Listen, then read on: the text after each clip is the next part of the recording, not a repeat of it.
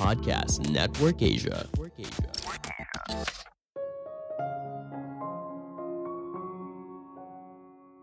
Mengeluh tanpa solusi adalah kegiatan yang sia-sia. Halo semuanya, nama saya Michael. Selamat datang di podcast saya, Sikutu Buku. Kali ini saya akan bahas buku The No Complaining Rule karya John Gordon.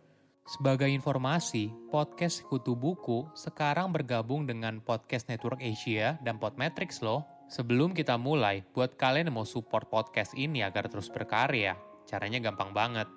Kalian cukup klik follow Dukungan kalian membantu banget supaya kita bisa rutin posting dan bersama-sama belajar di podcast ini. Buku ini membahas cara menangani lingkungan kerja yang negatif dimulai dengan tidak mengeluh. Setiap harinya, kita mungkin mengalami hal buruk. Kadang hal tersebut berada di luar kendali, namun masih ada hal yang bisa kita kontrol.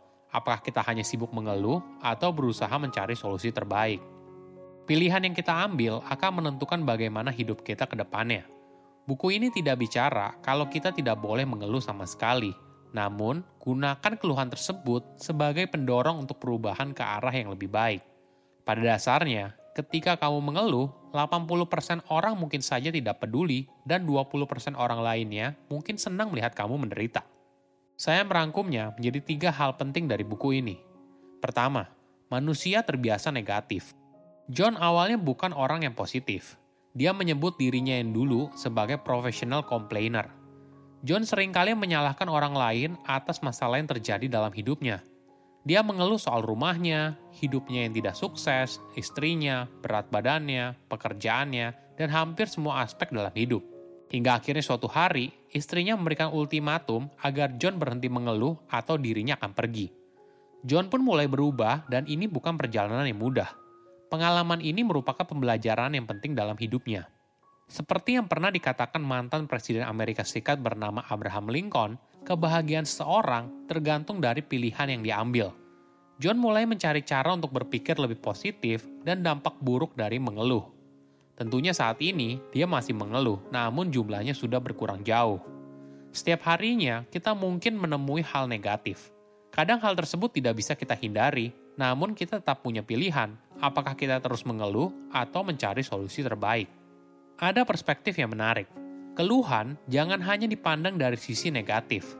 Setiap keluhan punya peluang untuk mengubah hal negatif menjadi hal positif. Kita bisa mengubah keluhan konsumen untuk meningkatkan pelayanan. Keluhan dari karyawan bisa menjadi pendorong untuk inovasi dan perubahan. Dan yang paling penting, keluhan yang kita alami bisa membuat diri kita sadar apa yang tidak kita inginkan jadi, kita bisa fokus pada hal apa yang kita inginkan. Ada fakta yang menarik. Berpikir dan berperilaku negatif ternyata sangat merugikan. Sebagai gambaran, ekonomi Amerika Serikat merugi antara 250 hingga 300 miliar dolar atau setara dengan 350 hingga 4.200 triliun rupiah setiap tahun karena hilangnya produktivitas. Angka ini boleh dibilang cukup konservatif karena tidak memperhitungkan efek lanjutan dari mengeluh. Fakta lainnya, penyebab stres di kantor adalah rekan kerja dan keluhan mereka. Memang tidak bisa dipungkiri, kita kadang butuh untuk mencurahkan perasaan yang ada di dalam hati. Namun hal ini bisa berbahaya apabila menjadi kebiasaan. Boleh dibilang, kita memang sudah sering mengeluh dari kecil. Saat masih bayi, kita menangis untuk mendapatkan apa yang kita inginkan. Ketika kita lapar, kita menangis hingga diberikan makanan. Ketika kita lelah, kita menangis hingga dibawa tidur namun sayangnya, perilaku ini terbawa hingga dewasa melalui bentuk keluhan. Ketika dunia tidak bergerak sesuai dengan keinginan, kita langsung mengeluh dan berharap semua orang mengikuti permintaan kita.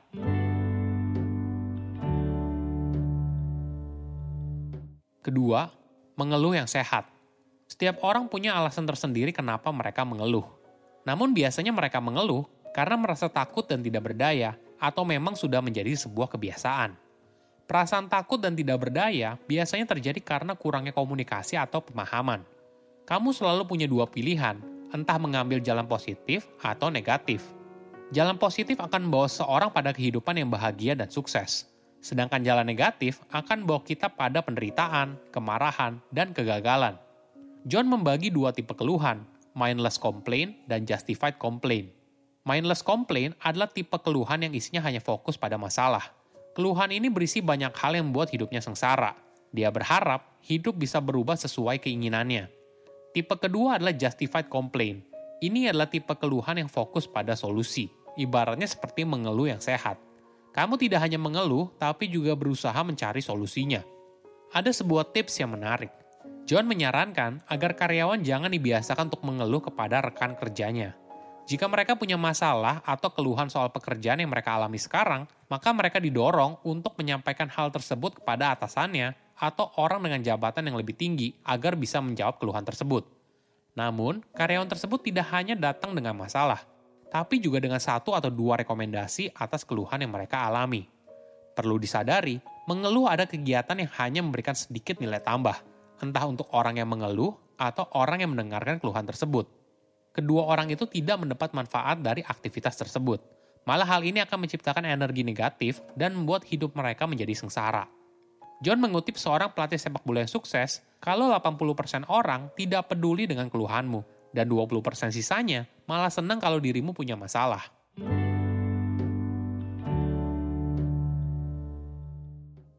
Kedua, cara berhenti mengeluh. Ketika kita mengeluh, kita ibaratnya sedang merawat energi negatif. Ini adalah kebiasaan yang berbahaya, untuk bisa keluar dari lingkaran setan ini, John menyarankan kamu untuk menjalankan no complaining day. Artinya, kamu melakukan satu hari tidak boleh mengeluh. Ini adalah latihan yang bagus karena perubahan yang drastis akan buat kamu melihat perbedaannya secara signifikan. Ada juga tips lain yang menarik. John memberikan tiga cara yang bisa membuat kita berhenti mengeluh. Pertama, but. Ini adalah strategi sederhana untuk mengubah komplain menjadi pemikiran positif dan solutif. Ketika kamu menyadari kalau kamu sedang mengeluh, kamu dengan mudah dapat menambah kata tetapi, lalu dilanjutkan dengan kalimat positif. Misalnya seperti ini, saya tidak suka mengendarai mobil selama sejam untuk pergi ke kantor, tapi karena saya bisa mengendarai dan masih punya pekerjaan. Kedua, jangan fokus pada kata harus. Kita sering kali mengeluh atas hal apa yang kita pikirkan harus kita lakukan. Kita terbiasa bilang gini, saya harus bekerja, saya harus pergi ke sana, saya harus mengerjakan ini. Coba gunakan perspektif berbeda. Daripada kata harus, tapi fokus pada kata bisa. Saya bisa berada di hidup nyaman sekarang. Saya masih bisa bekerja, sedangkan banyak orang yang menganggur. Saya masih bisa mengendarai mobil di tengah kemacetan, sedangkan banyak orang yang tidak punya mobil atau bahkan badannya yang tidak sehat sehingga tidak bisa bepergian. Fokus pada rasa syukur atas apa yang sudah ada di hidupmu saat ini, maka cara pandangmu terhadap hidup akan berubah Ketiga, mengubah keluhan menjadi solusi. Ingat, kamu tidak fokus untuk tidak mengeluh sama sekali dalam hidup. Bukan, bukan itu tujuannya. Namun, bagaimana keluhan yang kamu alami bisa membantu dalam menemukan apa akar masalahnya dan menuju solusi terbaik. Setiap keluhan merupakan sebuah peluang untuk mengubah hal negatif menjadi positif. Dalam hidup, kamu selalu punya pilihan, Apakah kamu mengeluh karena tidak berdaya, atau kamu gunakan keluhan sebagai peluang untuk perubahan yang lebih baik? Saya undur diri, jangan lupa follow podcast Sikutu Buku. Bye-bye. Pandangan dan opini yang disampaikan oleh kreator podcast, host, dan tamu tidak mencerminkan kebijakan resmi dan bagian dari podcast Network Asia. Setiap konten yang disampaikan mereka di dalam podcast adalah opini mereka sendiri dan tidak bermaksud untuk merugikan agama, grup etnik, perkumpulan, organisasi, perusahaan, perorangan, atau siapa pun dan apa pun.